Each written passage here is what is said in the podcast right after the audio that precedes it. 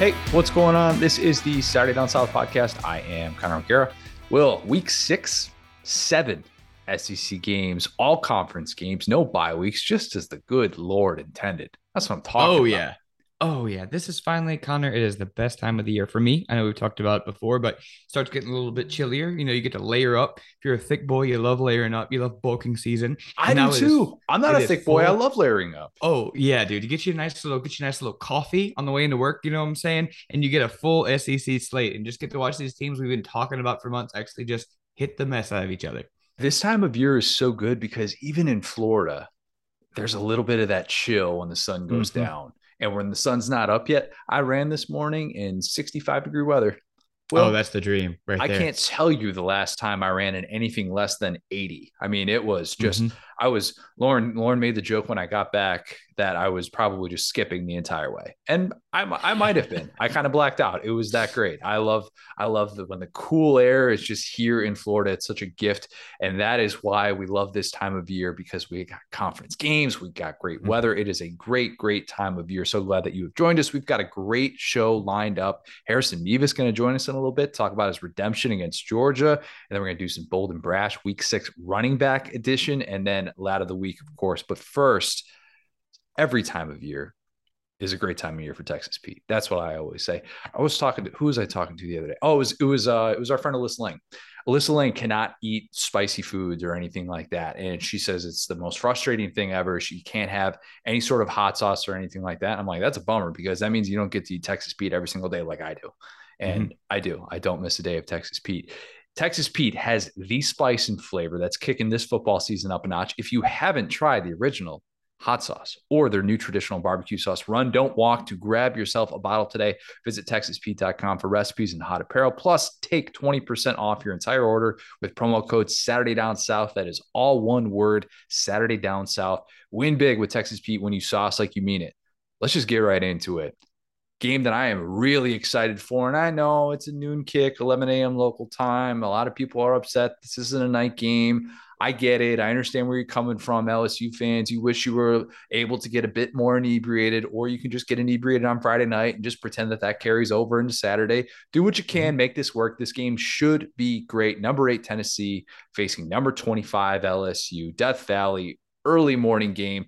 That's going to be weird that's going to be a little bit weird, right? Like that's just not a typical big game, sun is still coming up type venue. Even the afternoon games, I feel like there it's rare to see like a sunny big time game at LSU. Like last year Florida played at LSU and it was it was an afternoon. I think that was was that a noon kick or was that a 3:30 kick?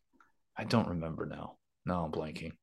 Yeah, Well- those games. I that had to. I think that I feel like that had to be three thirty because I feel like it was a little bit late, but I could be wrong. But th- th- I feel like I can't even. I can't even complain as an LSU fan because to your point about Florida, Florida has got stuck with these noon kicks like Yeah. for since since uh the Kyles. It's like you guys are playing like they played A and M at like noon. They did. They did. That's that's just, that's a good call. Yeah, I don't know why Florida has gotten stuck with a lot of those new games. Seems like SEC East. That's just the way that it kind of goes. The over under that I have for this one, 0.5 interceptions thrown. Jayden Mhm. Daniels, Hendon Hooker have a combined 244 pass attempts this year, and not a single one of them has gone into the hands of the opposing team. That's good. I think that'll change on Saturday for a couple of reasons. One, we know Jayden Daniels banged up knee. Brian Kelly said on Finebaum that he's good to go. If Daniels is less than 100%, which he might be for this game, he's forced to maybe, perhaps, dare I say, hang in the pocket a little bit longer, uh, not Oh, no. take off. Uh, maybe, maybe that could lead to some forced throws. And that's, you know, I think that's good. I think that's okay. I, I'm not necessarily one of those people that's like, oh, zero intercept. Like if you end an entire season with 300 passes and zero interceptions, I'm kind of like, how many chances did you take? You know, there's Right. there's something to be said for that. But I just think that in a game like this, we'll probably see him. We'll probably see him take a few more of those chances. Maybe put the ball in harm's way a little bit more, as we've seen so far. The rapport with the wideouts, it's just not there. Not not yet, at least, and it's still Mhm. early. But it's some of these numbers are bad. Kayshon Boutte in three games against FBS competition, six catches, 16 targets, 55 yards, zero touchdowns, zero catches of 20 yards. Again, Mhm. I like that. Booty is on the IG live. He and Jayden Daniels, appear to be pretty tight. You know what? That's good. Love the leadership from Jayden Daniels. Give him a lot of credit for that. It could be a whole lot worse. All right. At least he's still on the roster. At least you still have to game plan for that guy. You do every single time. Jack Bech, eight catches, 50 yards, oh, yeah. no touchdowns in four games against FBS competition. That's not ideal considering what mm-hmm. we were talking about in the offseason with those two guys and their potential impact on this offense, an offense that we had a lot of questions about, but that was the group that we didn't have the questions about. I think Tennessee steps in front of one. Perhaps it's like Jeremy Banks, who unofficially leads the country in passes that have gone through his fingertips. I think he had roughly eight of those against Pitt. Mm-hmm. I think mm-hmm. he gets in front of one in this game. Well, I will tell you though, Connor, did you hear about the players only meeting? I love a players only meeting. You know that. Big fan of that. That that is like total vibe changer. We used to do those in mm-hmm. high school with baseball. And when that happened, it was like, all right, now we're about to go on our run. And then we always did. So I'm all for them. They work. You know, I, I, I love that you say that too, because like, look, I love Jayden. I really do. Like, I think he's a good player. I think he's kind of put in a bad position by this offense. But Brian Kelly, very early in the week, was like, he needs to take chances. And then he called a players only meeting to say he needed to take chances. It's yeah. like, my brother, who's stopping you? Well, You're the one taking the chances. Yeah, so that's fair. I just I understand he needs to get on the same page. You're totally right about that. But it's like on some level, you got to let these receivers win these 50 50 balls because as a quarterback, it's a dream to have guys that can. So hopefully, to your point, as a stay in the pocket and players only meeting can't be overstated. So they're all kumbaya now down there, Connor. They are, and that's all you can ask for if you're if you're an LSU fan going into this one. Jayden Daniels keeping his eyes up, perhaps being willing to hang in the pocket and take take one of those take one of those shots, which he probably will take a few of those in this game. Mm-hmm. On the mm-hmm. Tennessee side, Hendon Hooker is yet to throw a pick.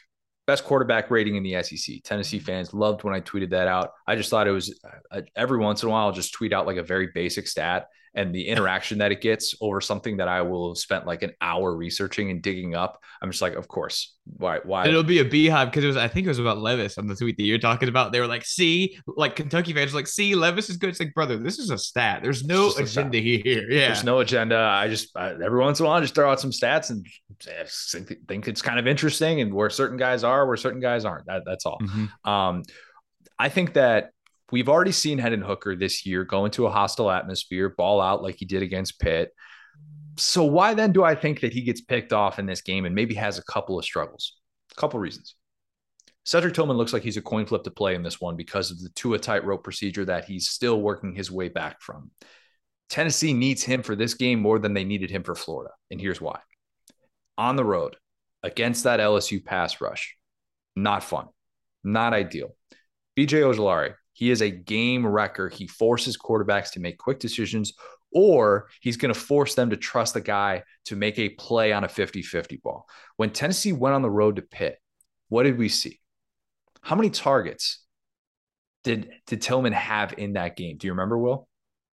I feel like not enough, but how many? He had 18.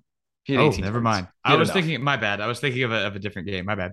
No, he had a lot of targets. And mm-hmm. that's because when you have that connection, that's what it should look like. And, mm-hmm. you know, Tillman, because he's the best receiver in the SEC, you know, he was rewarded that game nine catches, 162 yards, including the game winner in overtime when Hooker pump fake twice. He steps up in the pocket. He threw it to the end zone off the wrong foot because he knew that even if Tillman was covered, he could make the better adjustment on the ball and make a play. And don't you know it? That's what he did. That is trust. Those mm-hmm. are the mm-hmm. things that Jayden Daniels is still working to develop with those LSU receivers. And Tennessee has that with that connection right there. Whether they have it with the other guys, that remains to be seen on the road. And I realized that Jalin Hyatt looked really good in that game against As well.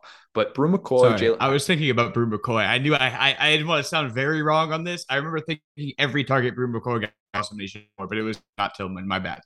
No, yeah, and they do look a little bit similar, kind of the way that they operate. Both big physical guys on, on the outside play similar positions, so I, I, I totally get why that mix-up would be there. Um, I I think though what we've seen so far, as encouraging as it's been to see Bru McCoy, Jalin Hyatt step up the way that they have, mm-hmm. the the Tillman Hooker connection is still one of the best in all of college football, and that's oh, yeah. very very unique.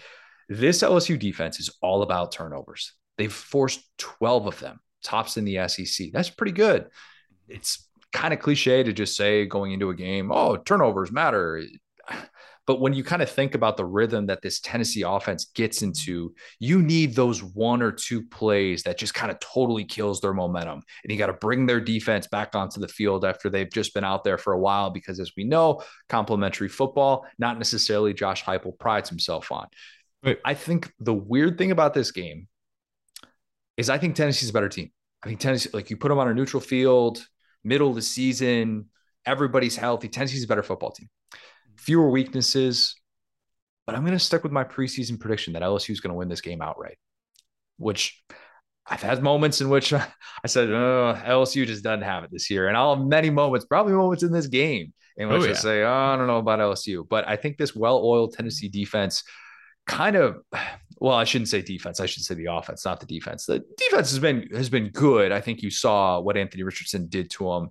That they definitely have some holes, and if you kind of get behind them in the secondary, they have some issues with tackling all that stuff.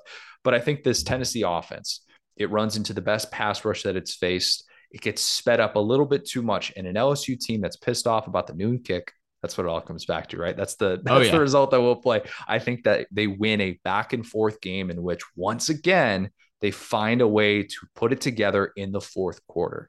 Will, am I overlooking LSU's flaws in this one too much? Man, I actually think I'm going to say yes. Um, so I'm fascinated by this Tennessee offense. We've talked about before with Heupel.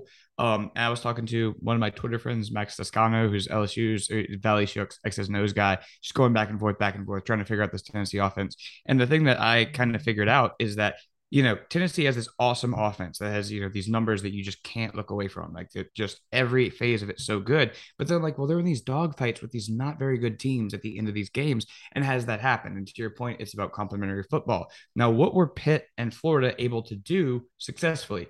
Run the ball. And I think that LSU, because of Denbrock, because of all these different things, they have not shown a commitment to just run the ball. Now, let me tell you one more thing. In the 2018 Fiesta Bowl, LSU played UCF, whose head coach was Josh Heupel. They won that game. That was Joe Burrow, obviously, with an eight minute drive in the fourth quarter.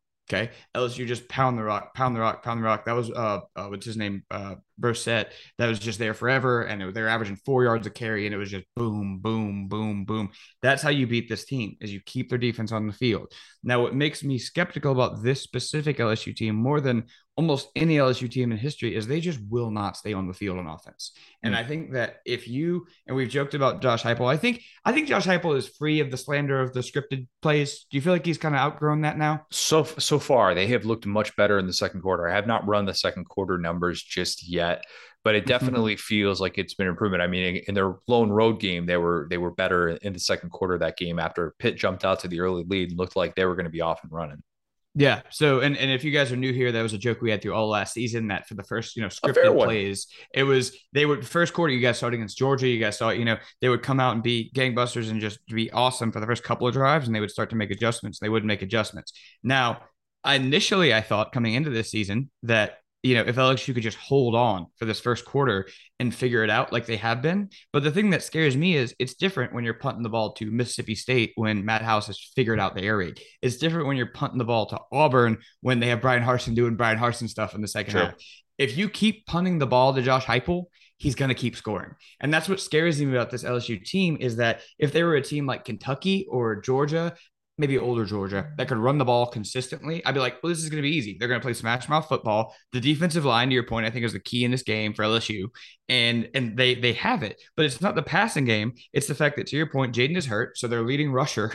It's like you're losing a. It's like you're losing a running back if Jayden's hurt. You know what I'm saying? And so, and we saw Emory look good. We saw you know some good stuff in the last game, but I if LSU surprises me and learns how to run the ball and control a clock, the thing is about this this Tennessee offense and why I'm fascinated about you know Kentucky and Georgia is that by by the end of these games, that team is usually it's like the defense is so gassed it just doesn't matter, you know, and that's what we saw against Pitt against you know Abanikanda, our boy, but. I just don't think LSU can be that team. I think there will be a team, but I don't want to get my hopes up too much. It would be really interesting to see Jayden Daniels get the passing game going because you talk about the get right game for Anthony Richardson throwing the football. Actually, like I'll, I'll disagree. I, I, didn't think Florida ran the ball that well against Tennessee. I thought it was all it was it was all the passing game, and it was all getting outside of the pocket. And some of the stuff is off script, some of the stuff wasn't. Some of that's designed the way that Billy Napier drew that up. So mm-hmm. they they showed that all right, if a play breaks down, or if they kind of have to divert their eyes, and they got a quarterback that's that's out of the pocket and making the plays on the move, that they have a tough time defending that. Can Jayden Daniels kind of replicate some of those tendencies? Because there are plenty of guys in the SEC that can do that, and if you can't defend that if you're Tennessee, then you're kind of playing with fire. And we, we right. talked about that as a potential hiccup for this defense. But yeah, I just these new games, I don't know why. And it like maybe they're all weird. They're, they're weird. weird, dude. They, they just they they feel strange to me, and I do think that that LSU, despite the fact that it, it comes into this one as like a slight, what is it, like a three point dog in this one, I mm-hmm. just find myself wondering, ah, may, maybe this is kind of where Tennessee can where Tennessee pumps the brakes and against an SEC West team on the road with with plenty of talent that can just kind of wake up at a moment's notice and start making plays.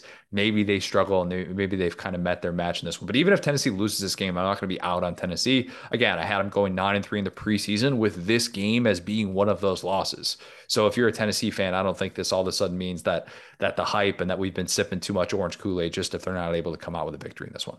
Mm-hmm. Okay. SEC West matchup. We've got Arkansas, number 23, Mississippi State. Mississippi State's an eight point favorite. The over under I have 24 Rocket Sanders carries. He's averaging 21. Oh yeah, that's a lot. That's a whole lot. That's first in the SEC by five attempts, by the way. It's not even close. I mean, he's getting the rock and he needs to. I mean, he is that good. I wonder how much Arkansas tries to lean on Rocket because of the questions surrounding the Arkansas quarterback situation. Doesn't sound great for KJ Jefferson status. We're recording this at four o'clock on Wednesday afternoon, so we're still waiting to see. Doesn't sound like he's been much of a participant at all in practice. That's usually not a great sign. He was sidelined late against Alabama with the head injury. Sam Pittman didn't want to say that he was going through concussion protocol. Take that for what you will we don't know if he's going to be active or not. So it's really difficult, and that's perhaps why the spread is where it's at. If he's not, Cade Fortin will presumably get the nod. He was the transfer from USF. He started his career off at UNC. Perhaps we get a Malik Hornsby package. Oh, Malik Hornsby. Please, yeah, either way, yeah. he did the thing, uh, Hornsby did, where he scrubbed Arkansas mentions from his Instagram, and then he tweeted out that he said he was – that, that he never said he was leaving, and please stop with the false information. Hashtag Woo Pig Sooie. It's Luther Burden stuff all over again. Thank we talked you. about this last week. You did this, dog. Don't be shy. I, I just want to know. And look, Lauren works in PR, and we deal with. I, I'm always fascinated by this angle of like how did you think people are going to react and I, I went on my soapbox and talked about how i how much i hate it when people do this and pro sports stars telling the youth of America that this is a totally normal thing to do in today's mm-hmm. NBA. Just why why this is a normal thing now and why people think that oh yeah we're not going to notice or that's just no big deal. Like get out of here with that crap. Give that that to me. I might just be out on you if you do that. I that that just to me would just scream red flag person who doesn't get it, person who probably needs to figure out like how his actions actually impact his surroundings. But again, these are college kids and I understand they make mistakes. So I'm not saying that they're all of a sudden doomed for the rest of life, but didn't like seeing that. Did not like seeing Connor, that. can you do that for April Fools, please? Can you just scrub all the SDS out of your mentions and just don't say anything about it? Right. Be like, just going through it right now. Yeah, and then just notes app it. yeah, just, just say, notes app it. I'm still want, committed to Saturday Down South. yeah, I'm still committed to Saturday Down South. I don't know why anybody's saying that I wouldn't want to work for them anymore. Like, give me a break. Yeah, no, mm-hmm. that's not happening. Hornsby, five scrimmage touches this year. Oof made the move uh, from quarterback to receiver. He entered the transfer portal very briefly and then came back out of it. They had the discussion of, okay, this is what your role is going to be. He's got 26 offensive snaps. Did not have a snap last week, even though KJ was out. Whether or not that led to his scrub on IG, um, I would say probably that had something to do with it because why wouldn't it? I know that this isn't going to happen but I would just love, I would love to see Arkansas be the polar opposite of the Leach air raid in this one. And you know mm-hmm. what I mm-hmm. mean. We mm-hmm. need some wild hog. We need mm-hmm. it. This oh, is gosh. begging. I need wild hog like I need air right now, Connor.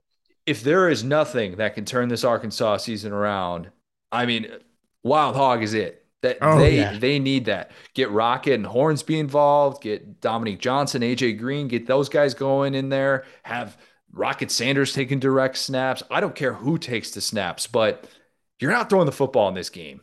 You're, mm-hmm. you're, probably not, based on what we've seen from you so far, based on the fact that even if KJ is out there and that dude is tough as hell, he is. But even if he's out there, you probably don't want him taking those those shots against the Zach Arnett defense. They will get after you it would be a fascinating way to combat that Mississippi State offense and at least present something different that Zach Arnett's defense hasn't seen before. And as much as I like that group, they allowed 4.2 yards per carry, eight rushing touchdowns so far. So it's not like it's some brick wall against mm-hmm. the run.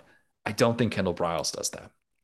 I'm worried about this Arkansas offense. I really am. Even if KJ mm-hmm. does play, I think there is a really small chance that a dude who's working through a head injury, especially with all that's been in the news about head injuries with Tua, yeah. uh, a guy who's had mild symptoms, Sam Pittman said, I don't think he's going to be asked to use his legs in the way that he normally would. I highly doubt that. And I've mentioned all of those things without talking about how a really bad Arkansas pass defense is going on the road to face a team who mm-hmm. throws the ball 48 times a game that doesn't seem good. I, I, get it. They don't stretch the field in the same way that others do. They're not. They're not necessarily going to be trying to go over the top of you the same way that Bryce Young does. I, I get it, but the tackling is still just so bad. And even if you play all this drop coverage against them, you're kind of like, oh, it seems like a matter of time before Caleb Ducking or somebody like that busts through, and all of a sudden Arkansas is like, wow, that was a 50 yard touchdown on a quick eight yard slant. How did that happen? That seems likely. By the way, Indiana is averaging more pass attempts per game than Mississippi State, and they're doing that with Connor Bazelak at quarterback. Yeah. How about that? That's a stat. Indiana has no idea what it's doing offensively. It's like we're gonna give Shaun Shivers the ball a million times. Connor Bazelak is gonna get to throw the ball 50 times a game. We have things figured out. Uh no, they don't. They, they absolutely don't. I'm gonna default to that later in the year because I can't that they will not be my lock of the week. I'm telling everybody that right now. Okay. I can't just bet against Indiana for my lock of the week every single week, but it'll come back soon when I'm desperate. Anyway, the only thing that prevents this from being a blowout is Arkansas's edge rushers doing to Mississippi State what LSU did. That could happen. That absolutely could. That's the one thing that I'm like, all right, that that's that's an equalizer. Drew Sanders against those tackles, that could be a huge mismatch. And I don't think Will Rogers stays upright all day with the way that Barry Odom is probably going to want to send at least some pressure. But I do think that my lack of confidence in the Arkansas offense is forcing me to say, I think Mississippi State wins this game by a touchdowns. 14 point game doesn't seem too crazy with how good they have looked so far. Will, does Arkansas avoid an 0 3 start in SEC play?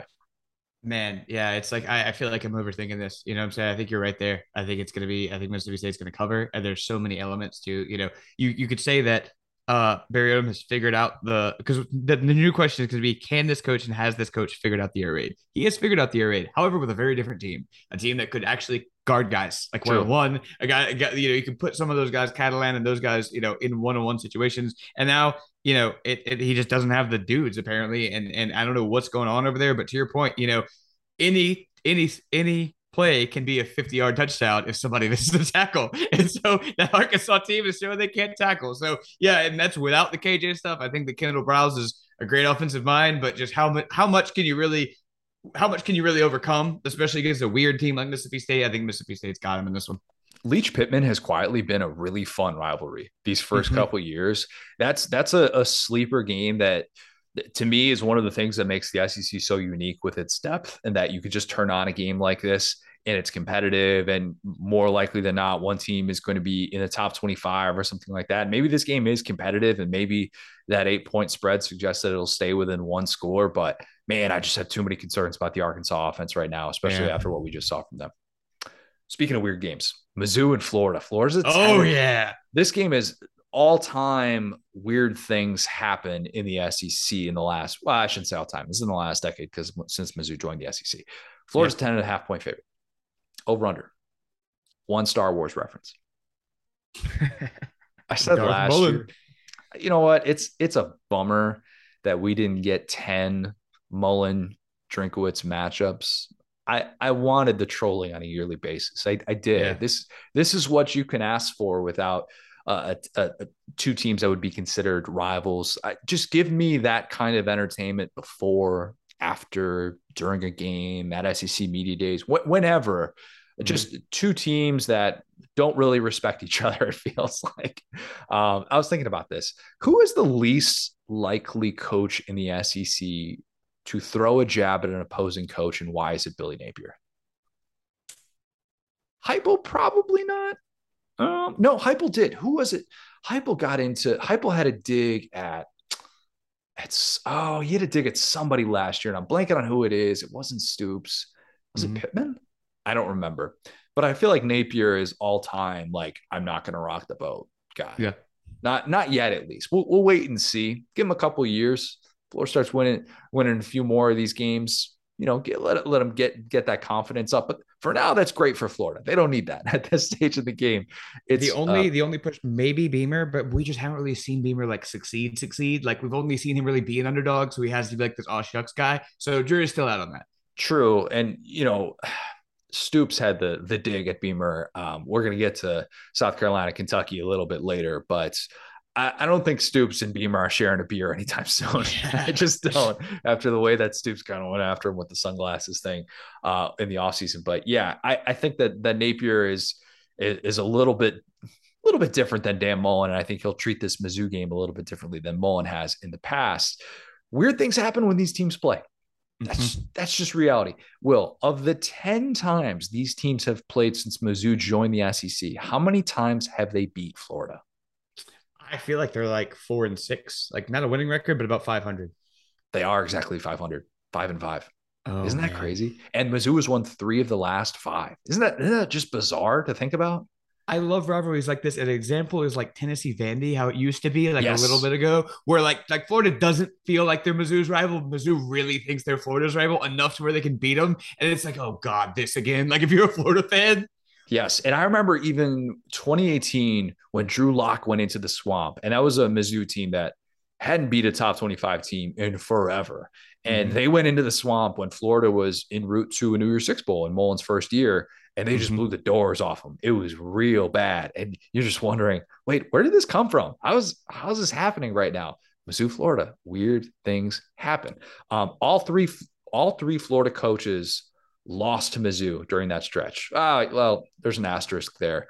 McElwain didn't get the loss in 2017 because he was fired by then. So Randy ah. Shannon gets the loss on that one, but that should count against McElwain because his, roster sucked because of the credit card nine, all that stuff. Um, two Mullen losses, two Muschamp losses to Mizzou. So mm-hmm. that's that's on their record forever. On top of these teams having a weird history, this is strange on a variety of fronts. Florida's coming off the short week, whipped Eastern Washington on Sunday. Richardson mm-hmm. also dealing with some sort of a leg injury. I think it's kind of an ankle thing, which we know he dealt with against Kentucky too. So will they have him at full strength?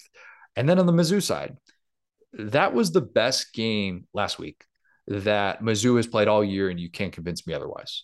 Oh, yeah. Like they have the self-induced issues that cost them against Georgia, but I still came away from that thinking the defense is at least going to be capable. And then who knows if you can get maybe a home run player too and take some pressure off of Brady Cook. Dominic Lovett, who has 95 more receiving yards than any other SEC receiver, coin flip to play in this one. We saw the offense sputter with him late without him late, I should say. We also mm-hmm. saw some struggles defending the pass once Chris Abrams-Draine was out. And just like Lovett, 50 50 to play in this game. So again, we're talking about Mizzou's best offensive player and best defensive player, who are both massive question marks going into this one.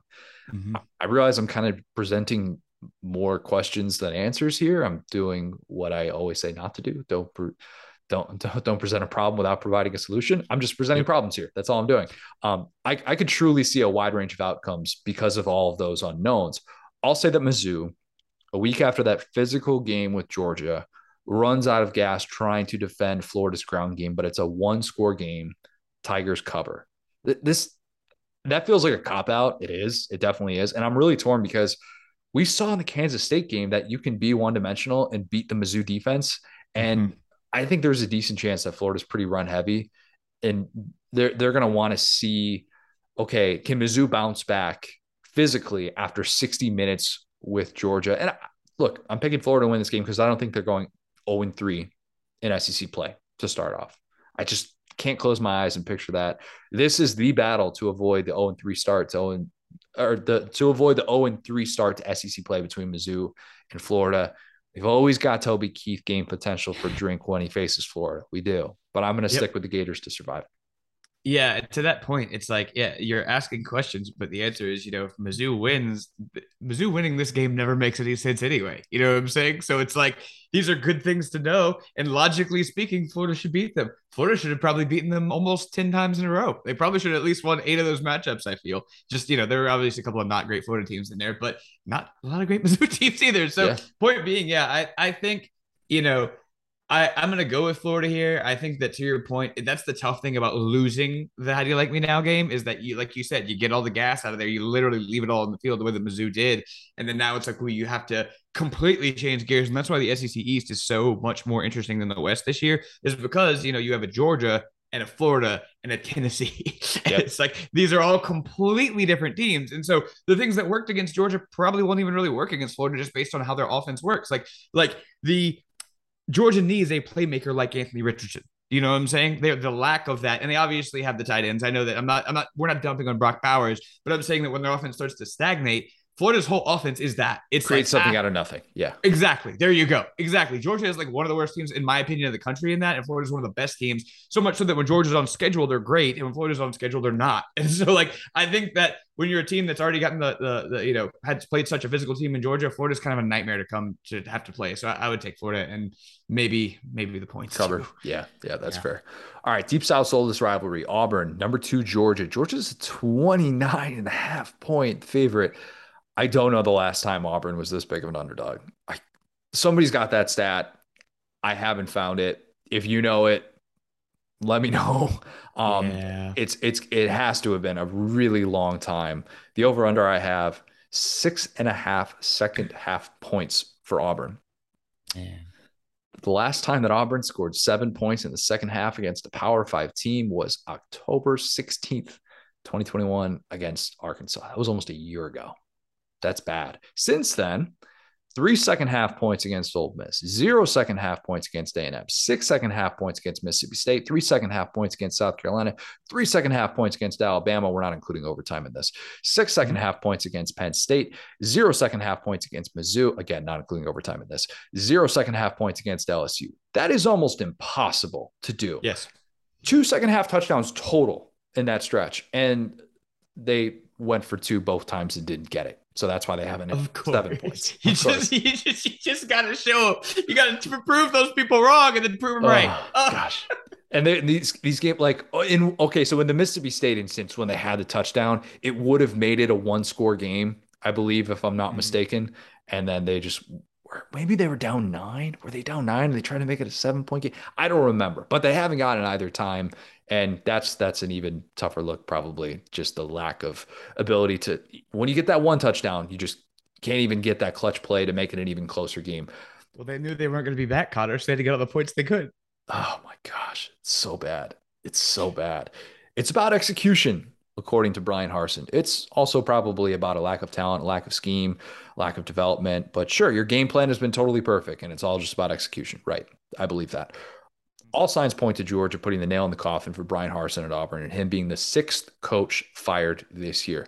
By the way, how crazy is it to think that five Power Five coaches have been fired already and Bryan Harsin wasn't one of them? Amazing. I mean, yeah. meanwhile, Wisconsin, Wisconsin pulled the oh, trigger on Paul Chryst. Lauren broke that news to me after we were coming out of a movie on Sunday night, and I thought she was lying. I was like, "You didn't mean Wisconsin." You, right you read that wrong. That, that tweet is incorrect. Lauren, big brain, never makes mistakes. I don't know why I didn't believe her in that moment. But yeah, I mean, that's crazy to think about. If Harsin gets fired after Saturday, that'll be the 12th FBS coach who has been fired pre November in the last two seasons. And 10 of them will have had three losses or fewer. Think about wow. that. I, I made the proposal that if your coach gets fired before November, that the NCAA should give those players a free year of eligibility. Like mm-hmm. I realize that they can transfer without penalty now, but you can make it to where the you can make it to where like the guys who stay are the ones who get the free year of eligibility. If you transfer, you don't get that year of eligibility back. Just actually, I like that a lot. That would be sick because it's yeah. like yeah, you could do the SMU and get your red shirt or whatever if you want, Oh, you could stay and get a free year anyway. That would be cool. Yeah, I mean, if you we, we did it in 2020 with the COVID year, Mm-hmm. And it's not like we're we're talking about it's not like we're gonna be talking about 50% of, of college players, but think about all these guys who are, are basically being told after th- after three losses or less when you could by the way you can still be nine and three go to a new year's six bowl. And i'm not saying mm-hmm. that these teams would but how much that sucks to be sitting there in september and to have your coach fired and your entire season is just kind of lost. It's like that's that's a bummer. Those i think those guys should get that year of eligibility back. But anyway just some food mm-hmm. for thought.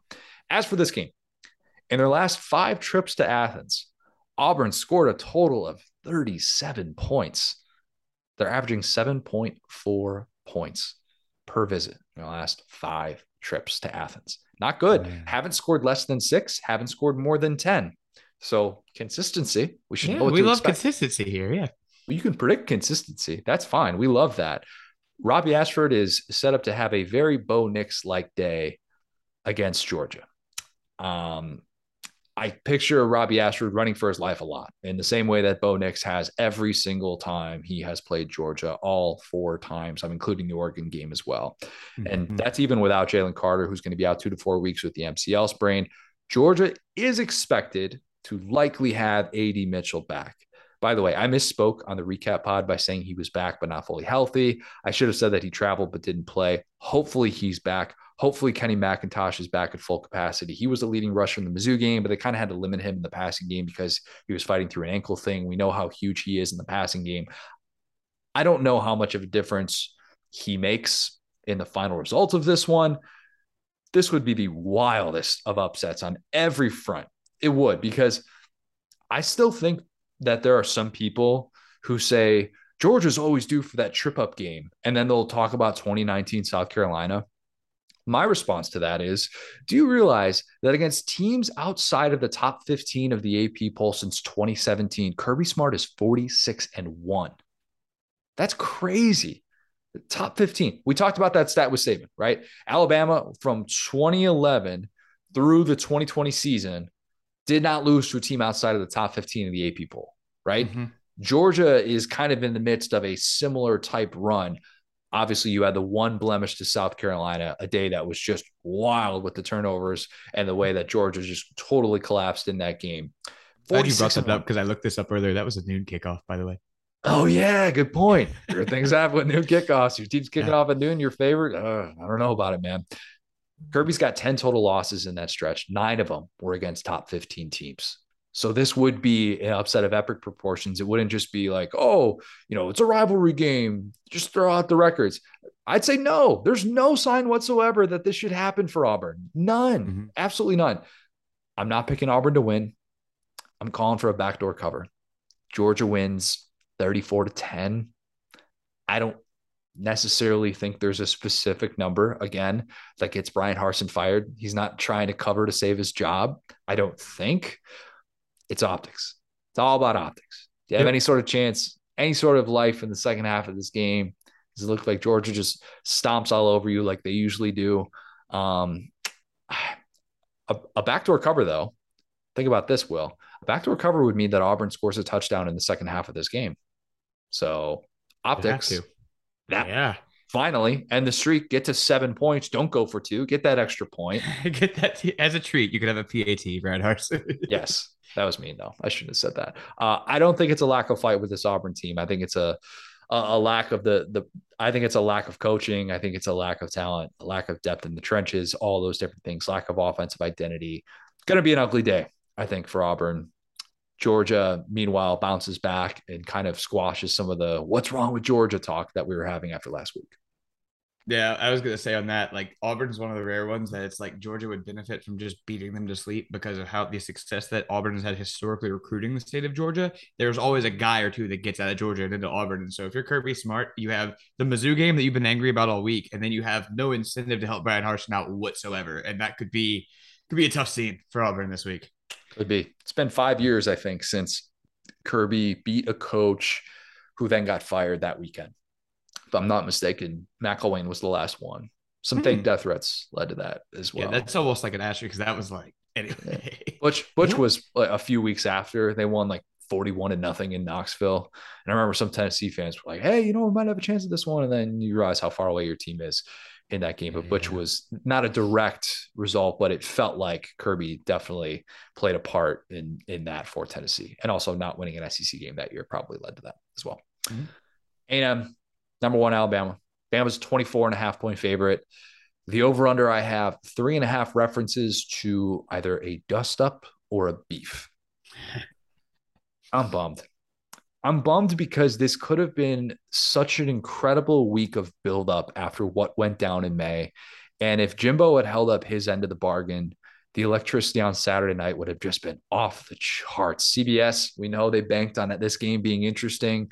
They give Georgia and Auburn the the 3:30 slot, this gets the nighttime slot. Instead, we're talking about two games with massive spreads that nobody expects to be close. And while the slate is still good, the slate is still definitely good it just kind of feels like a bummer. And maybe it'll still be an awesome hostile atmosphere in Tuscaloosa, but it would have just had so much more juice if A&M could have been undefeated. We're talking about perhaps the game of the year instead of a game that now looks like it's loaded with question marks, even though Alabama is obviously a significant favorite. No idea as of this recording who will start at quarterback for either team. None whatsoever. Um, tough to assume anything other than I, I, don't know that the explosive passing plays will be plentiful with either team. Don't really think Bama with the spots that Bryce Young would be in would try and try and get the passing game going and have him maybe exposed a little bit more and be a lot more quick hitting type stuff. And then A&M with whatever they're trying to do on offense. Yeah, I just never bank on explosive passing plays. Speaking yeah. of that, it's it's I mean, come on. I, I feel like I'm beating a dead horse with this one, but context is still needed to describe just how bad it's been, how disappointing it's been. I did a side by side of the A&M passing efficiency numbers this year compared to last year. It's baffling to see the way that this has played out. If you're just looking at numbers against FBS competition, a&M went from 6.7 yards per attempt to 6.4. Quarterback rating went from 1, 120.86 to 118.66. TD passes per game from 1.55 to 0.75. 30 yard passes per game from 0.91 to 0.5. Not good. Not good at all. The quarterback position that was going to have imminent improvement has not been the case whatsoever. And you can't convince me that it's just a byproduct of Haynes King not being good or Max Johnson being banged up. That's not the case at all. I would assume we're about to see Devon Achane empty the tank. They got the bye week after this one. And he's the only guy that can do anything on them for, for them offensively. So why wouldn't you give him the ball 25 times? I think that's realistic in this one. I would assume we're also going to see a ton of Jahmyr Gibbs. Something interesting to keep in mind. He's on pace for, if you do it for a 15 game pace, which I just always do for Alabama stats because yeah, they're playing those games. They're playing those games. Let's be honest. Yeah. He's on pace for over 1,700 scrimmage yards. His Heisman odds are 20 to 1 right now. What about Bryce Young, you ask? Something that I'll always bring up when the injuries happen for these guys, for these Heisman favorites. In the last mm-hmm. 42 years, Charlie Ward is the only Heisman Trophy winner who missed a game against Power Five competition something to keep in mind for the Bryce Young repeat bid and all those different things. As messed mm-hmm. up as that is, if Bama does have Milroe out there, if Bryce is limited with the shoulder, I think a guy like Gibbs is, is about to see an uptick in work. And given how efficient he's been, that should bode really well for his Heisman odds improving. Again, not saying he's going to win the award, but you want to play a little, you know, a little interesting long shot at 20 to 1. I still think that has that has some juice to it. As for this specific game, I think Bama can be pretty one-dimensional and still get the offense going against A&M because this is not the defensive front that they had last year. I mm-hmm. don't think A&M can be super one-dimensional and still get the offense going against Bama because Will Alexander Will Anderson still exists. Henry To'oTo'o playing so much better. I think he was really overrated the last two years, but he's finally playing at the level that we thought he'd be at. Sam Pittman was giving him some love as well before that game last week. Bama's defense is much better for it when Henry To'oTo'o is actually making those game changing plays and not just mm-hmm. getting beat in the you know in coverage and stuff like that. He looks really good. I can't see A&M stringing scoring drives together in this one. I just can't. And I've probably not talked enough about the hell that Saban is going to want to unleash on Jimbo. And I'm, I'm totally, I'm, I'm going to regret it. I know I'm going to regret it. I'm saying this right now. I'm going to regret picking A&M to cover 24 and a half, but I'm going to do it.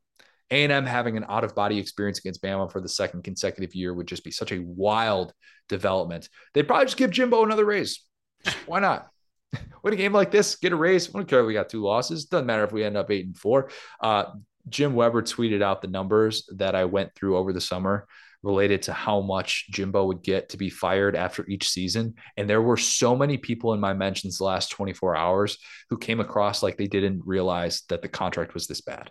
Like, what do you right. think fully guaranteed money means? Listen to the podcast, buddy, because we've we've been talking about this, and I love how the A and M boosters also floated like, oh well, you know, they could be mulling this over. It's like cool if you want to write like a hundred million dollar check or whatever. It looks stupid. Go for it, buddy. Go for it. Go for it. You want to talk about buyouts and and and how you're going to get some sort of reduced buyout.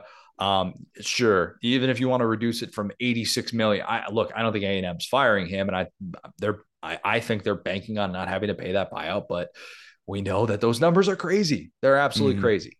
Will, is this going to be a Saban unleash hell game a la 2020 LSU? I think so, man. Man, that was so mean. I sorry, think so, man. Sorry. I think for no, I think for similar reasons because of the roll tide thing that hurt Alabama fans more than I've ever seen anyone hurt anyone. I'm so glad that that's the moment that's finally passed. But uh, the the to the point about Auburn and Georgia, right? It's like when you have this team that you have no incentive. Obviously, it's a Saban disciple, but they have beef at this point, so that doesn't matter. And you have a guy who beat you last year you have a guy who is competing with you, uh, you know, according to Saban, not totally above the board for recruits. And if you're a recruit, I mean, logically, based on what you've seen of these two programs, like, why would like I understand choosing like a hometown team. I get that. I understand ch- choosing an Ole Miss or you know an Arkansas for their coach, but I don't know what logical college football prospect would choose A and M for any reason other than money over Alabama. And so for Alabama to be able to come out there and beat them by you know beat them to sleep, beat them by forty, and be like game right, in Tuscaloosa. Yeah, like it's like okay, how nice is that check really? You know what I'm saying? Like obviously with the NIL stuff, they can they can still get paid anywhere, and especially at Alabama, they take care of those guys. Now we can say that legally and everything. So yeah, to that point, um, I, I think it's going to be probably a bloodbath because when Saban really wants one of those, he gets it. And to the point about Milroe, it's like, yeah, how funny would that be if it was a backup quarterback? Just want to make a quick note on that. Very sad that this many quarterbacks are hurt to this point. Um, it's yeah, I mean, and especially you know, then the hard thing specific to this game, I could go through all the quarterbacks, but the hard thing specific to this game is so Max Johnson's not healthy we don't know if he's going. He's uh, coin flip to play. Yeah. So, and we saw a little bit of this maybe with the Tennessee situation last year, but it, it's tough when the guy loses the job and then the other guy gets hurt and you got to go back to the original guy. And it's like, ah, we really only played you. You already lost the job. So it's always a tough situation. Obviously, Calzada won it last year, but he's not walking through that door. So, yeah, I think that beating Jimbo now, beating Saban twice in a row would be almost as chaotic as Harsin beating Kirby right now.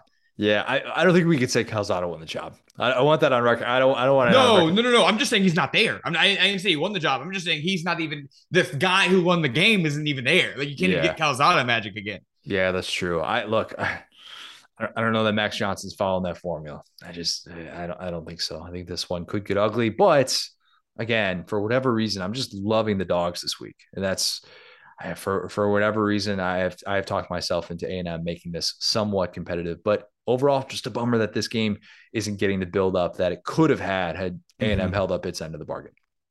Two more games to get to, but first, I want to tell everyone about something that I think is going to become a mainstay in whatever sort of tailgating grill setup that you have. Grill Blazer has two awesome revolutionary products. The grill gun is the flame throwing torch that torch that you can use to start your charcoal grill in an instant, which is so much better than struggling to light those coals. Or you can use it to get that sear on your meat if you want to do that, maybe you can get the sous vide gun. The sous vide gun is for anybody that follows the, the sous vide technique to be able to cook your food to the perfect temperature. You want to get that sear on your meat, bust out the sous vide gun, be able to get that, get those grill marks the, exactly the way that you want. Make sure you lock in all those juices. These things are incredibly cool. You're going to bust this out of barbecues. People are going to be like, wow, they know what they're doing. It is unbelievably powerful.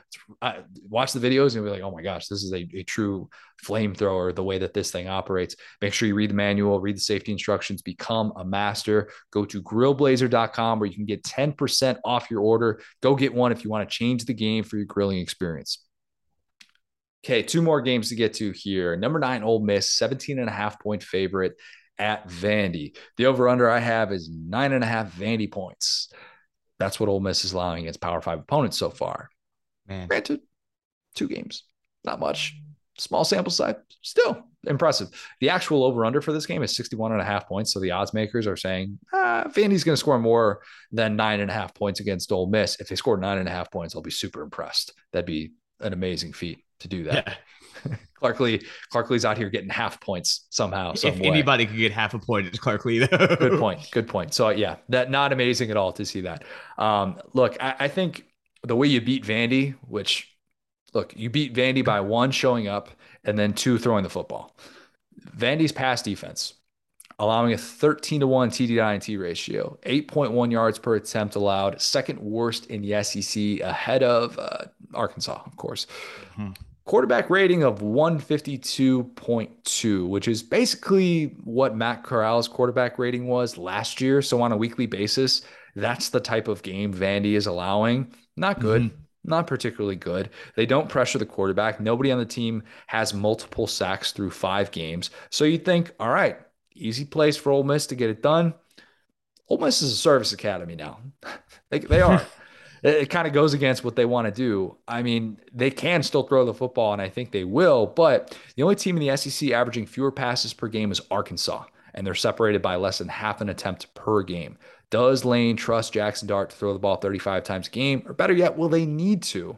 Something I forgot to mention in the recap pod that I saw Josh Pate bring up with Dart he did a tremendous job handling so many bad snaps with that new center in the game, which mm-hmm. definitely made a difference in that Kentucky game and not necessarily having one of those costly turnovers because it looked like, man, every single time he's reaching down at his ankles to try and pull up one of these balls and and still be able to keep a play alive and still stay on schedule and do all those things. I think that spread 17 and a half lower than some would expect. I could see a scenario in which AJ Swann surprisingly makes some plays early.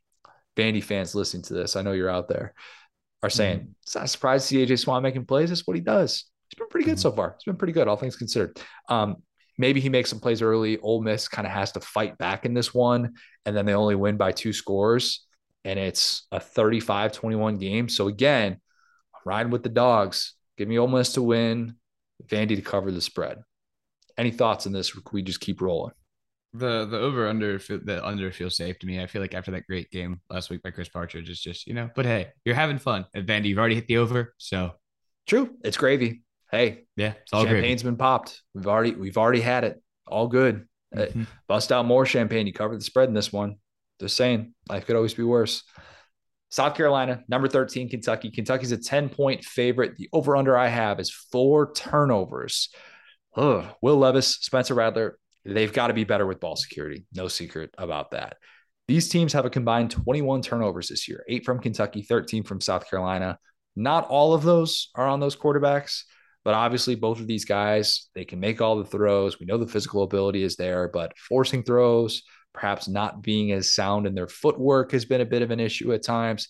South Carolina is not going to have a chance in this game if that continues. And mm-hmm. that can be Rattler, or it can be something like Xavier Legette dropping two balls that leads that end up leading to interceptions, like what happened against South Carolina State in that game. Um, it's been really disappointing seeing the way that this has played out so far with the weapons that South Carolina has, which I was really mm-hmm. high on. And I kept talking about in the offseason. Hey, if you're one of these people that is saying that Spencer Rattler is not going to have any weapons to operate with, that just tells me you haven't watched South Carolina. I we we have struggled to see it so far consistently from a lot of these guys we thought were going to be staples of the offense. I'm going to be honest, I forgot Josh Vann was on the roster. I think South Carolina has two because he has three catches for 13 yards. He had a 600 yard season last year, and he was mm-hmm. someone who was third among SEC returners and catches of 30 yards behind Cedric Tillman and Brock Bowers. And he doesn't have a catch of 10 yards this year. I mean, that's bad. He's played 124 snaps, and I mean, he's had more of an impact probably in special teams. He had a muff punt, but still, like it just hasn't been there for him yet. They haven't been able to stretch the field. How much of that is the offensive line? How much of that is the play calling? It's just been ugly. I was texting with my guy Brad Crawford about this. Two scrimmage touches for two yards all year for DK Joyner. That is a massive bummer. 49 offensive snaps, playing basically just on special teams now. Not really a whole lot else the way that they're using him. I mm-hmm. hate that. This is a guy who could have gone elsewhere and played quarterback. Beamer said that after the Mayo Bowl, and it felt like he was going to have a bigger role in the offense and that just hasn't been the case and when they haven't got going they haven't even decided to turn to him you know the pop passes the screens that stuff it just hasn't really been there. South carolina fans are really fed up with marcus satterfield right now and even coming off of the two kind of exhale games you face charlotte you face south carolina state but i can't blame them for the frustration and it feels like this game is really pivotal for him moving forward. It's hard to work around a bad offensive line but this is just a very important game for what he's going to mean for this program. If Shane Beamer is going to have to make a move at season's end, going on the road, a little bit of extra rest for the Thursday game. I'm going to guess we see a healthy dose of Marshawn Lloyd in this one. He has looked awesome recently. I think Kentucky plays this one closer than it should. I do. I think it's a low scoring game. I think both quarterbacks make some mistakes. More frustration on the Kentucky side from the lack of running lanes and how hard C Rod has to work just to get four yards, or he meets a guy, smacks him at the, like the you know one yard past the line of scrimmage, and they're like, oh, he still is able to get three additional yards because he's Chris Rodriguez. But mm-hmm. you need more than that. You just need more than that if you're going to actually be able to establish the run consistently. 24 21, Kentucky win. And I guess 24 would be assuming that Mark Stoops hasn't personally kicked his kicker into next week. I don't think he has. Poor guy. Really rough. I, I, so this, this game is at Kentucky, right? Game is at Kentucky. Oh, if this game was at South Carolina, this would be something. I wish I wish it were. But so Sicko's game of the week. Are we thinking Mizzou, Florida, or South Carolina, Kentucky? I no, I think Mizzou, I think Mizzou, Florida has a little bit more potential for for wonkiness. This one mm-hmm. does as well because of the turnover factor and the way right. that that's played out. But it, um, we, we can say the nighttime sickos game. This has potential for that. Yeah, definitely. I just as much as we love Kentucky and boy do we love Kentucky, I just wish that Kentucky like play has one of those weird Kentucky games where they just can't figure it out and they're just in a dogfight with South Carolina. Like for my own viewing pleasure, because the other way is that you know South Carolina just can't stop the run or throw the football and it's a blowout. I would love for this to be a chaotic game and it really could be. Um, yeah, I think I think that those are the two ways it goes. It's a blowout or it's super chaotic, and I'm really rooting for that. Yeah, uh, just hope this one is competitive, but a, a one score game would be really interesting. And um, I don't know if Mark Stoops is, I mean, he's no longer facing the South Carolina is going to beat you every single year thing, wherein he just is able to win those games outright. But right. you can tell Mark Stoops, not the biggest fan of Shane Beamer. He's just not. And maybe he's got a little bit extra in the tank for this one. Um, but I think this should be a good game in Lexington on Saturday nights. Lock of the week. Thank you, Utah. Always trust in Utah. Always trust in Utah. They well, blew the doors off Oregon. not that hey, one time. hey, hey. I always trust in Utah when they're not playing an SEC team. How about that? There you right? go. Um, they're they're going to end up going 10 and 2 with one of those losses being to Florida and they're going to kick mm-hmm. themselves forever. They're going to win the Pac-12 and they're going to be sitting there like, "Oh my gosh, I can't believe that we had that one mistake and that cost us a chance to go to the playoff and get just trounced by Ohio State or Alabama. Nonetheless, it's going to feel like this big what if. We're going back to playoff teams for lock of the week. Ohio State, 26 and a half point favorite at Michigan State. Spartans are sorry this year. Oh, bad. Yeah. They are bad. Three power five games, three double digit losses. Buckeyes beat them by 49 last year when they were actually good. So this spread, which I get it, Ohio State they have some injury issues right now. They've got 14 guys out, including Jackson Smith-Njigba. They might be getting TreVeyon Henderson back, but either way, I don't know. Ohio State has owned Michigan State. I mean, they beat them by at least 20 points each of the last five years. Mm-hmm. I, I, I think that Ohio State's able to roll in this one pretty comfortably. So I will go with the Buckeyes to get me back to 500. Just trust the playoff teams. Trust the playoff teams. They yeah, can't not cover. I, I, I it's been hard to imagine a coach after one year getting so much like credit the way that Mel Tucker did, and then like because at the time I was like, okay, like this is a good season. We're not, you know, we love Walker and everything. We understand, but it's like contract, yeah, but yeah, yeah, like they gave him that fat contract, and maybe there was a couple of jobs were open that we're looking at him or whatever. But it was like, are we sure this guy is like this great top ten coach? And no, no is the answer. We're not. Yeah, the LSU job was a potential was a potential mm-hmm. um, um, um, candidate. He was a candidate for that, but this this contract already is kind of like, oh man, wait, he's getting how much money guaranteed yeah. on a 10 year deal? 10 year fully guaranteed contracts.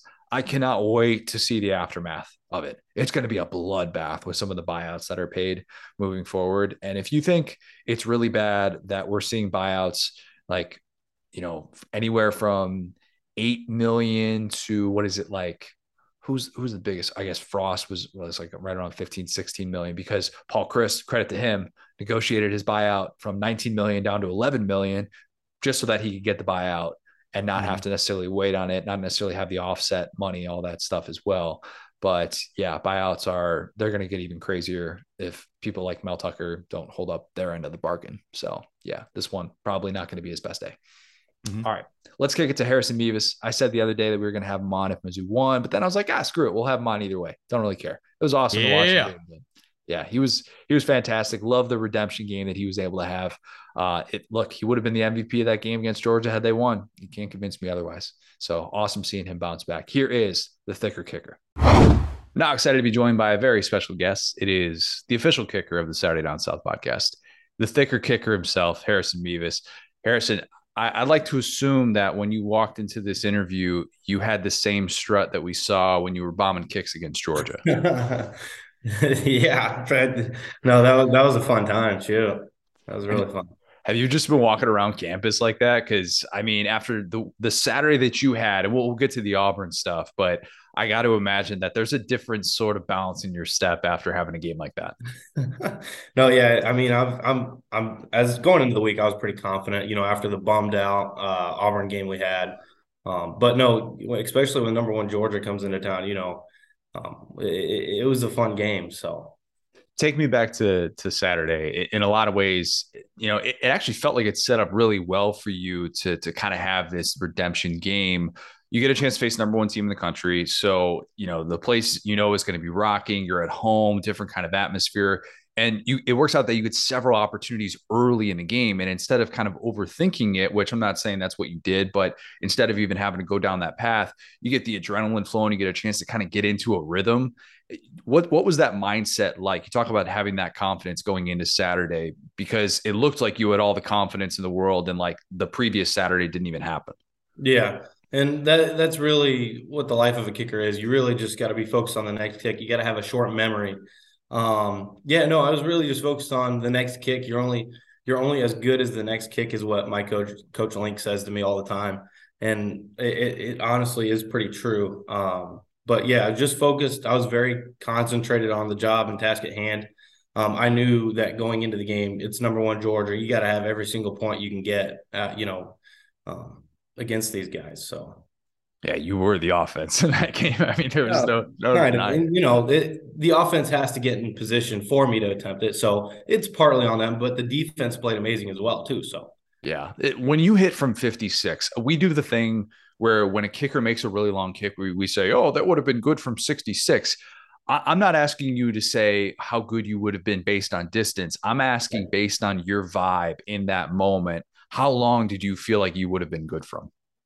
No, yeah, I mean, it's tough to really estimate. I, I am comfortable from 16 in. I know I was smoking those balls pretty well. Um, I wasn't even hitting them that that hard, you know, and that was really the mindset. I just just be smooth, smooth is fast for me, and um, yeah, I was hitting pretty good though.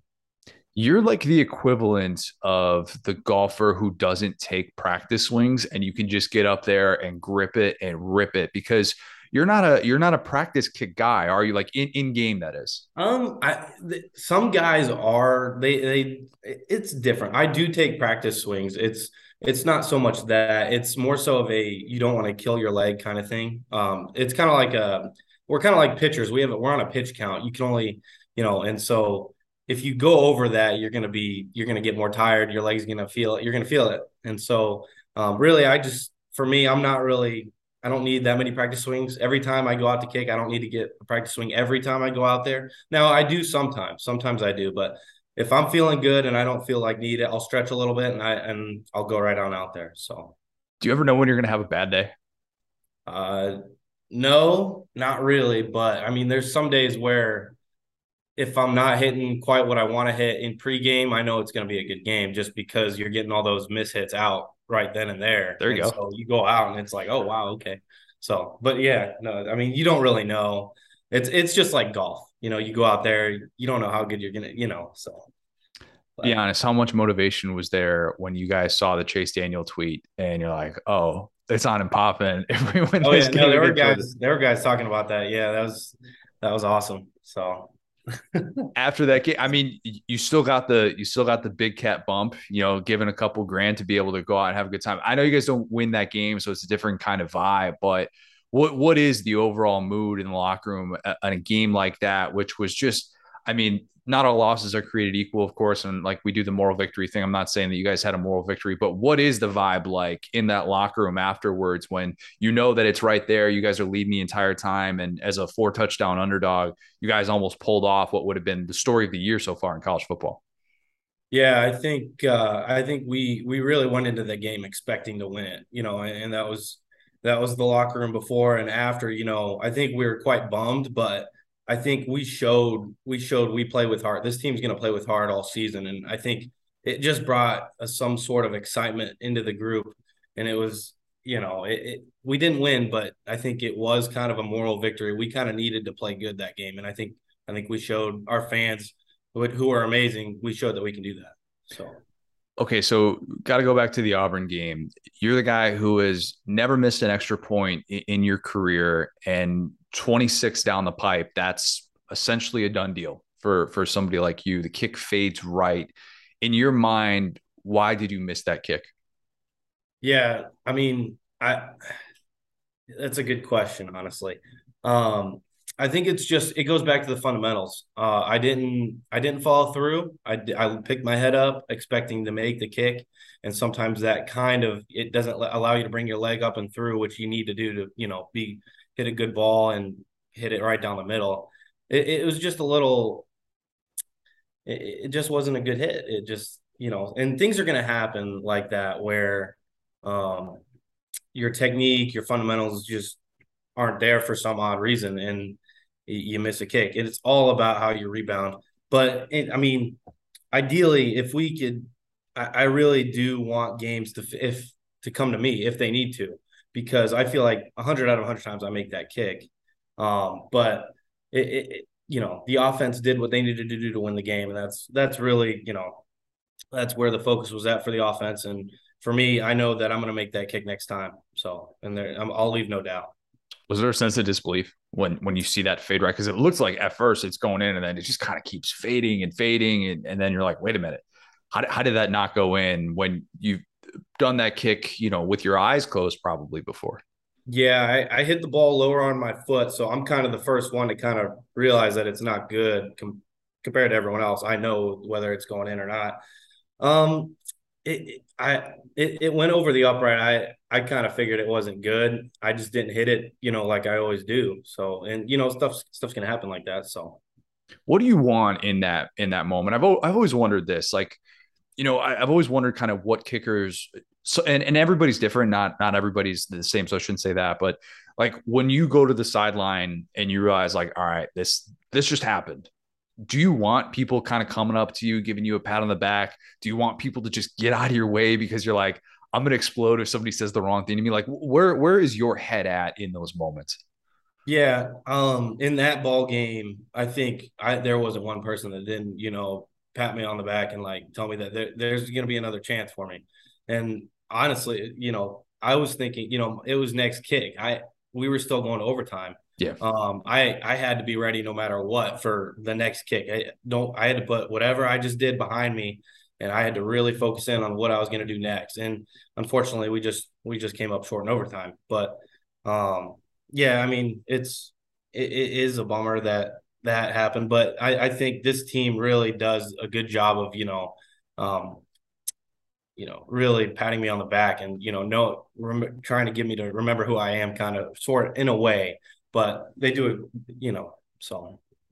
Everybody does this thing where we play the results and we say, oh, you know, yeah. running the ball from the kneeling the ball from the three yard line and, and, and, a missed kick like that. And then, you know, you see Drink say afterwards, I'm going to give him that opportunity every single time. I'm, I'm going to take that bet. That's like, I got pocket aces. I'm going yeah. all in. I'm, I'm, that those odds are in my favor. What did that mean to see your head coach kind of come out and go to bat for you? Because we've seen in other instances where head coach will throw a kicker under the bus and say, just, just make the kick, man. But to see Drink come out and have your back like that in that moment, what did that kind of do for you?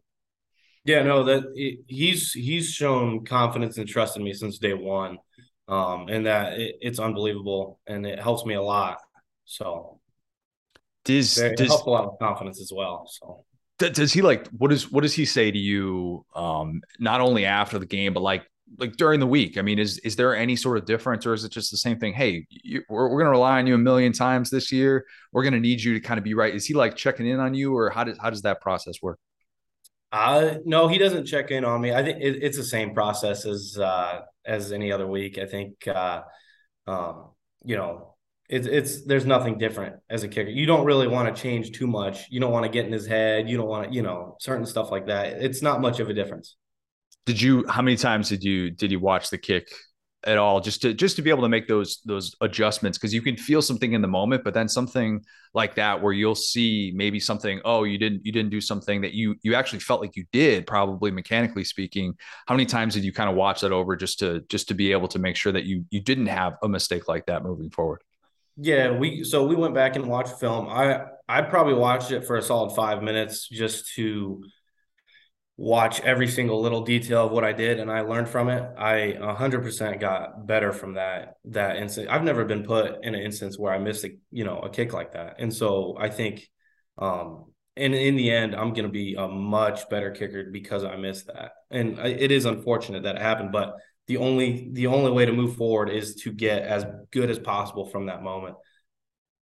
Is it is it big when you get a first quarter field goal like that, like in the Georgia game, to kind of be like, all right, we're we're, calm, we're good, because it wasn't just you know you had the two missed kicks against Abilene Christian too, where you know you're you're the guy who I think you would that was like as many misses as you had all of last year. So for you to be in a in a, in a funk like that, super super rare with how consistent you've been, but to get that first quarter kick against Georgia, that's just kind of calm the nerves a little bit. Yeah, I, I always say, you know, going and going into a game, if we just get through that first kick, um, and then we'll be on a roll from there. So it, it really is just about getting that first kick out of the way in any game, honestly, because you know emotions are different and everything like that. So or or the interactions like after the Georgia game where you know like that's from game to game you know you could talk about like searching your mentions on Twitter or searching DMs or something like that just seeing kind of what shows up but going from what probably the, you know the, the talk was at, after Auburn compared to what it was against Georgia I got to imagine that was just night and day yeah, there there was a lot of love within the team. Um, I mean, some of these new guys that are on the team haven't experienced, you know, me going out there and making five for five kicks before, like a lot of most of my other teammates have. Um, but yeah, no, they they showed a lot of love and credit to Sean Koetting, my holder, and Daniel Hawthorne, my long snapper. They had a fantastic night as well. It wasn't just me and everyone putting their bodies on the line for field goal, the field goal unit. So no, there, there was a lot of love within the within the team, and I think it was just a much needed moral victory for everyone. So any adjustments like were there were there any adjustments that uh, maybe somebody reached out to you and say hey i noticed that you're doing this or something like that to, to kind of get you through like the was there anything you know mechanically or something like that? Anything that was that was tweaked that you just saw all right you know what? This is something that i could take away from this moving forward and i know now how to kind of troubleshoot in these moments? Um there really wasn't any tweaks. If anything i kicked less actually mm. um just to get your mind off of it. Um and really kicking less is was probably my one adjustment. I didn't really change anything. Um you know i i know my ability in certain you know aspects i feel like i'm kind of like a student of kicking i i almost know almost every scenario um, if something needs fixed, if something doesn't, if I need to tweak something or something like that. So, but no, I, I didn't tweak. I, I trust my ability, and um, I, yeah, I didn't tweak anything.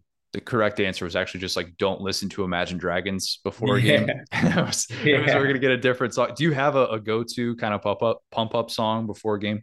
Uh, you know, that's actually funny because I feel like as a kicker, you kind of have to, you know, you kind of have to do the opposite. Some guys are getting amped up. As a kicker, you kind of just have to like calm down, relax um, I I listen to some country. I listen to you know um, some pop. I, I and some some of the what the guys put up in the locker room. But I mean, it's it's different. I try to kind of calm myself down and relax a little bit. So okay, let's talk country. Who are your go tos right now? Oh, you got Zac Brown band, Thomas Rhett. You know, you get all the you know all the good ones. I honestly, I don't think I really have a favorite. I just I listen to it in general. So Thomas Rhett, are we talking like early stuff, new stuff. New stuff's a little little bit on the poppy side. Yeah, it's a little on the poppy. It kind of has gotten a little poppy. Uh old and new. I, some of the new stuff I'm still trying to get into, but I mean, it's all it's all good. So yeah, I think you just you just turn on whatever and just kind of that that kind of gets you in that right mindset. That makes a lot of sense for a kid yeah, to just be able to, exactly. to relax and exhale. Uh, last question for you. You've got two years of eligibility left because of the COVID year, but you are draft eligible this year. I know we don't talk a lot about kickers going early, but then again, there's not yeah. a lot of kickers making a ton of 50 yard bombs the way that you have over the course of your career. I'm not going to ask you if you're going pro, and you're not. I know oh, you're, yeah. you haven't made that decision yet, but how will you go about that process? Because like for you, that's got to be an actual decision that's going to be made. And now in this day and age, we've got kickers and punters that are coming out with "I'm coming back" graphics and videos and all that yeah. stuff. Um, it, it, it's something that will probably thought be thought about later on in season. I I really don't want to think about it. Uh, it's it it's like kind of like uh, you planning a vacation or something like that. You don't want to worry about it. You got to worry about what you're doing right now. Um, I, I haven't thought about it much. I, I really just got to focus on my next kick. And like I said at the beginning of the interview, you're only good. You're only as good as your next kick. So um, I'm really just focused on going out against Florida and having my first kick be my best kick I've ever had. So love it. Love it. Harrison, really appreciate the time, man. Awesome stuff. It was great to see you bounce back the way that you did. Uh, yeah, we'll have to do this again sometime, man. Yeah, no doubt. Thanks for having me. How about this one? I call it bold and brash. More like belongs in the trash. Sorry, I must have missed that one. Harrison Mevis was brought to you by No House Advantage. No House Advantage is changing the game by offering the most dynamic fantasy sports platform available today. Playing pickup contests versus other people for the shot at winning $250,000 plus in cash. Download the app, choose a contest, select your player props, earn points for correct picks, and climb the leaderboard for your shot to win big money every day. You can also test your skills versus the house and win 20 times your entry if you hit all your picks. Bet on up to five player prop over unders or individual player matchups across every major sports league, including NFL, NBA, MLB, PGA, MMA, and NASCAR. Sign up now with promo code Stokastic. That's S T O K A S T I C. Do that at nohouseadvantage.com or download the app on the app stores to get a first deposit match up to $25. Make sure to check out No House Advantage today and experience daily fantasy sports redefined because it's not just how you play, but also where you play. You won't want to miss out on this. Bold and brash time. We're talking running backs. Week six, SEC running back edition. I kind of was thinking about this between Rocket Sanders, De'Von Achane, C Rod, a healthy Marshawn Lloyd who's just hurdling dudes, running through dudes, tank when he actually gets the football, and Bryan Harsin doesn't pretend that he's just like some scrub who should just be on the end of the bench. Um, Quinshon Judkins, Jahmyr Gibbs, Trevor Etienne looks fun already. Mm. It just feels like there are a lot of guys that I watch that if they get anything short of 20 carries, which I realize that's the way that this works in college football these days, right. I just find myself saying they need to get the ball more. That's mm-hmm. most of the SEC with these guys. Some good backs, some really good backs. I think those all SEC running back spots are going to be very earned by season's end. So, kind of mm-hmm. figured with all the optimism that we're seeing about tailbacks, kind of at a high at this point of the season, now would be a good time to be able to do some bold and brash well, who's your favorite guy to watch of that group? Or maybe it's somebody that I didn't bring up, maybe a certain healthy John Emery. Oh man, you know it's Gibbs. It makes me so sad how much I love Gibbs. I just I, the the second half of that game, we we talked about it in the offseason. He was like our our impact guy, and with Bryce Young, obviously we hoped and thought that Bryce Young would be healthy, but with him out, it's like I'm not gonna say they don't need Bryce Young because Bryce Young's awesome, but that's like the guy you would want on that team is a guy who can catch the ball, run the ball, hit your screens. He can kind of do a little. If you want to run him at Wildcat, you can. He's awesome he is very very fun and something something that feels unique the home run playability and how he's mm-hmm. going to continue to be utilized but yeah again like i said before i think he's his his volume is going to increase and he's in for a really really big year all right. Saturday Down South Podcast Facebook group. If you have not joined that, you definitely should. We have a lot of responses talking bold and brash predictions for SEC running backs in week six. Start with, I like this one from Sarthik Sharma. Sarthik says Mississippi State's rush raid, trademark pending, uh, will mm-hmm. get over 150 yards against Arkansas. I love rush raid. You know, I love mm-hmm. alliteration. Big fan of that.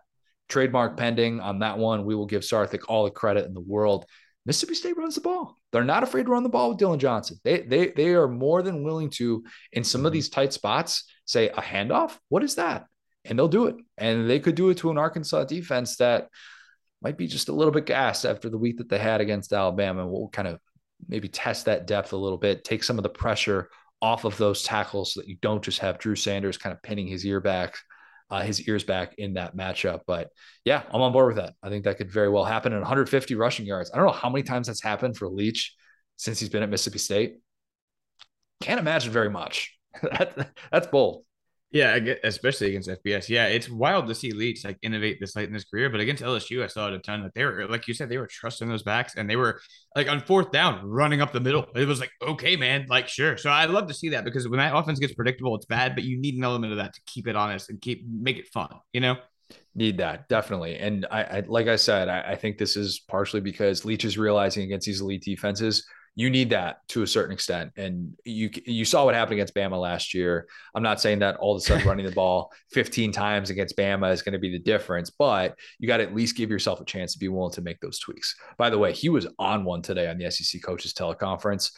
Our friend Alyssa Lang got him started about the marriage stuff, the marriage advice that she asked for uh, after the game. And then Leach went on the SEC teleconference and spent like five of his 10 minutes just talking about weddings and talking about how people that are not involved in the wedding think that they're more important than they actually are.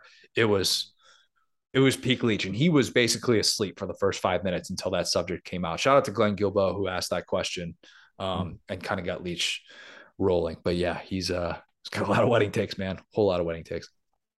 Andrew DiGiacomo says LSU has two players rush for 100 yards as LSU grinds away at Tennessee and keeps their offense on the sidelines.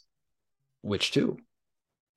Armoni Goodwin, Noah Cain, John Emery.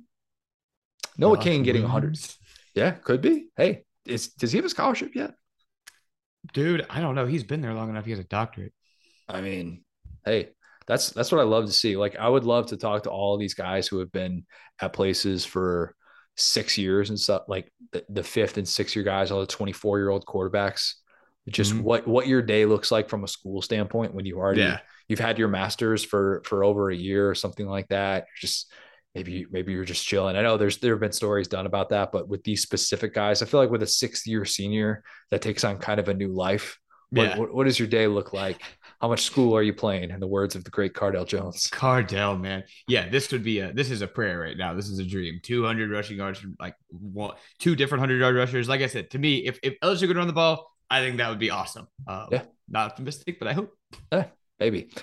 Uh, Adam Stockton says, C Rod, 200 total yards, two rushing TDs, or one receiving TD and one rushing. This South Carolina defense, um, I, all things considered, while they have struggled in the trenches, not a terrible run defense. I think it's tough to evaluate how they looked against Arkansas. That Arkansas game, they didn't really have much of a chance in that one. So, mm-hmm. yeah, it wouldn't necessarily be a surprise to see C Rod have a big day. Stoops talked about him still kind of getting that conditioning back. Game speed is different than being able to go through those reps in practice. He was working with the second teamers, he was working with the scout team guys, pretty much leading up to that uh, that Ole Miss game last week. But C Rod looked great. C Rod looked great. The only thing I would push back on is I don't think that Kentucky offensive line is opening up the way for 200 rushing yards. They're just not in that level. They aren't. The small blue wall. The small blue small. wall. Yeah. Uh, the uh, somebody had this. Who had the the big blue gate? I love. That's good. I, am blanking on who on who thought of that. It, it definitely wasn't me, but I, I, saw that. That was pretty good. Uh, let's go with this one from. Can we do the Grant Haney one? Yes, let's. Oh, that is a good one. That's a good one. Uh, Grant says Gibbs goes for 304 yards and breaks the single game rushing record set by Shaun Alexander during the Clinton administration. We love great presidential administration references. Oh, yes. it's practically our entire brand. Uh, mm-hmm. His record-setting run comes on an 85-yard touchdown run. Why 85 yards? To remind the A&M faithful of the 85 million dollars still owed to Jimbo for continued eight and four seasons. So it's funny you say 85 million dollars because don't you know it? What do I have right here? The Iowa the football notebook is back with the buyout on there. I keep them close by. You know that we do. Mm-hmm. Jimbo is um, 50 grand away from being at at 86 million mm-hmm. with the money that he's going to be owed 85 million 950 thousand dollars that he is still owed after this year. So yeah, I mean that's that's a fair number. Um, that would be that would be a, a very painful reminder for for A and M to have that happen in year five. 304 yards. I mean, I won't rule it out for Gibbs. I won't. He's that good, and they're going to rely on him a ton. I mean, you see the crease that he gets with with those stretch plays, where it it's it doesn't look like the biggest hole in the world to run through, but at the same time, you're just like, oh yeah, he's gone. You kind of know it the 2nd mm-hmm. he hits that gap, and he did that at Georgia Tech too, behind an offensive line that wasn't particularly good. So uh, maybe I, my, my brain is just so programmed to watching him on those home run plays that when he gets a gap like that, I'm just like, yep, he's gone. Going so down. Maybe yeah. he's going to do it like three times in this game. I don't know. Yeah, this is as they say on Le Batard, you get the show. You got to buy out, you got to President Clinton reference. And like you gotta think too though, if you're if you're saving right, like you've pretty much rewritten every Alabama record book. You know, you got what at this point four Heisman winners. Yeah, you got yeah. And you know, you have a receiver to win the Heisman. I mean, that could we could play football for 300 more years, and that might not happen again at Alabama. You got all this different stuff. But the rushing record would be really interesting. We talked about the Derrick Thomas one that probably won't get broken by Will Anderson now. Like he would have had to average like three or four sacks a game for his career because he played one fewer year. But it would be really cool to like get, you know, really just go like wing T against against A&M and just keep running the ball and end up with 300 yards. I love that. Love it. Get Jase McClellan rotated in there. Yeah. Get get all the backs going in, in this one and just decide we're going to be a service academy, no problem whatsoever. Give give the Alabama the Alabama purists the game that they've been waiting for for for years. This this is your opportunity to be able to do it. Run the dang ball. Yeah, of course. Uh, does every single fan base have that hat? Even Mississippi State fans, do they do they have that hat? I think they do. Some old Mississippi State fans like we were, we ran more, we had we won more, we had Bobby Dixon, anyway. right? Yeah, longing for those days, of course. Uh, let's go to this one. Let's do a couple more here. Uh, let's go. Alex Chance says Bama has two separate backs rush for over 150 yards each, leaning heavily on the run game without Bryce.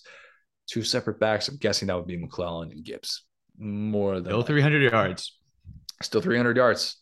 Not individual, but still getting to 300 yards. Yeah, I mm-hmm. probably should have done an over under for Bama rushing yards in this game. It's gonna be a lot. It's gonna be a mm-hmm. whole whole lot. Um, all right, let's end with this. I like this one. I realize this isn't running back, but that's okay. Uh, Kyle Warner says Hooker, even though he's not a running back, goes for 300 in the air and 100 on the ground, four touchdowns total in this one if he does that, top three in the Heisman conversation. I think he's sitting at number four, number five right now, something like that. Mm-hmm. His odds, his odds get a nice uptick. There's going to be a lot of people watching this game. A lot of people. And that's kind of that is the nice thing. As, as weird as those noon games are, that is the nice thing about a game like this is you kind of you get a unique spotlight.